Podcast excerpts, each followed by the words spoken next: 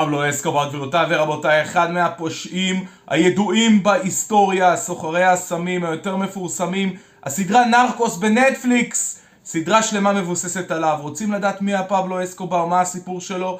תחזרו אחרי הפתיח ערוץ היסטוריה בעשר דקות, נתראה.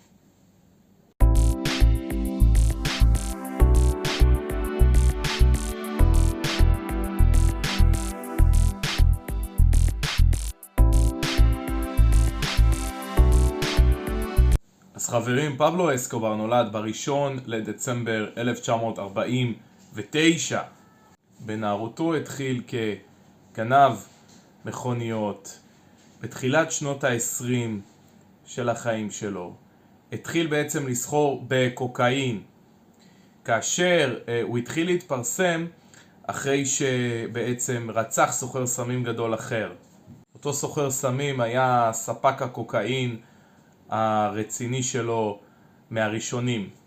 פבלו אסקובר היה עד כדי כך משפיע ועד כדי כך הצליח לעלות לגדולה שהוא פעם אחר פעם מצליח למחוק את העקבות אחריו ולמחוק בצורה מאוד מתוחכמת את הראיות כנגדו. לא הצליחו לעלות עליו ולמצוא הוכחות מוצקות נגדו למרות שמאוד רצו גם המשטרה המקומית וזה גם הגיע למצב שאמריקאים עם ה-FDI רדפו אחריו. לא הצליחו. ובתחילת שנות ה-80 הוא בעצם מתפרסם עוד יותר ומצליח ל... להתפשט עוד יותר מבחינת יכולת ההשפעה שלו כשהוא נבחר כמייצג המפלגה הליברלית בפרלמנט בקולומביה. עסקיו בעצם, עסקי הקוקאין שלו התפשטו לא רק בתוך קולומביה, אלא גם למרכז אמריקה, פורטו ריקו, מקסיקו וכמובן ארצות הברית. בשיא העושר שלו, עושר בעין של פבלו אסקובר, הוא הגיע למצב שהוא התברג למקום שביעי בעשירי העולם. וזה ככה ממחיש לנו עד כמה הוא היה גדול מבחינת יכולת ההשפעה שלו. פבלו אסקובר לא שש לשחד אנשי פוליטיקה, פוליטיקאים, שופטים, אנשים, אנשי מפתח אה, גם באכיפת השלטון בקולומביה. וזה אחת מהמדיניות שלו, אחד מהמאפיינים של המדיניות שלו, שדרך דרכו, הוא בעצם, דרך אותה מדיניות הוא הצליח להתבסס עוד יותר ברחבי קולומביה.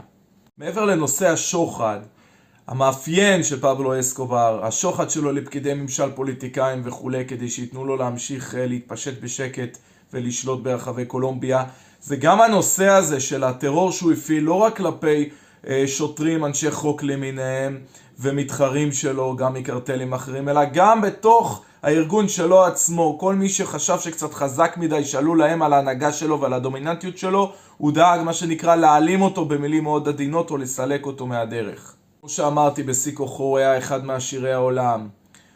הוא היו לו גם מגרשי ספורט אה, משלו, הוא בנה מגרשי ספורט, אה, כנסיות, בכלל טיפח תדמית של רובין הוד, אדם שמה שנקרא לוקח מהשירים הגדולים, מהשלטון שמבחינתו הוא המושחת האמיתי בקולומביה, השלטון הקולומביאני, ונותן לעניים, לאנשים העממים בקולומביה. מבחינת היכולת והעוצמה שלו, הבן אדם, תבינו, הוא הצליח להבריח קוקאין, שימו לב, בצמיגים של מטוסים. עד כדי כך אה, הוא הגיע לרמות כאלה של אה, תעוזה. 1991 הוא הסגיר עצמו לשלטונות מתוך החשש ששלטונות קולומביה יסגירו אותו לארצות הברית. כשנה לאחר מכן הוא ברח מהכלא.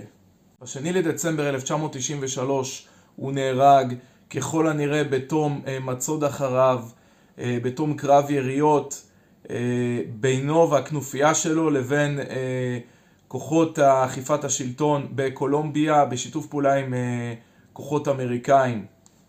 הסיפורים המעניינים על פבלו אסקובר שאחרי המוות שלו הוא בעצם השאיר אחריו עדר היפופוטמים.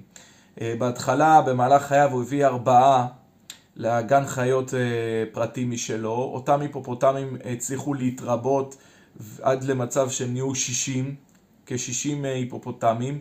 הם ברחו, שימו לב, ברחו לנהר של קולומביה, הפחידו אנשים שפתאום אה, מצאו היפופוטמים באמצע קולומביה, לא משהו שאנשים חשבו שאמור להיות, ואותם היפופוטמים, כמו שאמרנו, הוגדרו כמין פולש. מבחינת משלוח קוקאין, הכי גדול שהוא העביר, אז מספרים שהמשלוח הקוקאין הכי גדול שפבלו אסקובר אה, היה אחראי עליו, הוא בעצם כחמישה וחצי טון אה, משלוח שהעביר לארצות הברית. חברים, תודה רבה, אני הייתי טל, אם אהבתם, לייק, הרשמו כמנוי לערוץ. מחכים לכם עוד המון המון סרטונים מעניינים, מוזמנים להסתכל, לראות, להפיץ את זה הלאה, ובתיאור של הסרטון יש קישור גם לפודקאסט, זמין בפלטפורמות כמובן ספוטיפיי ולדעתי גם באפל פודקאסט, אז מוזמנים להיכנס לתיאור, ללחוץ על הקישור, להגיב, תודה רבה.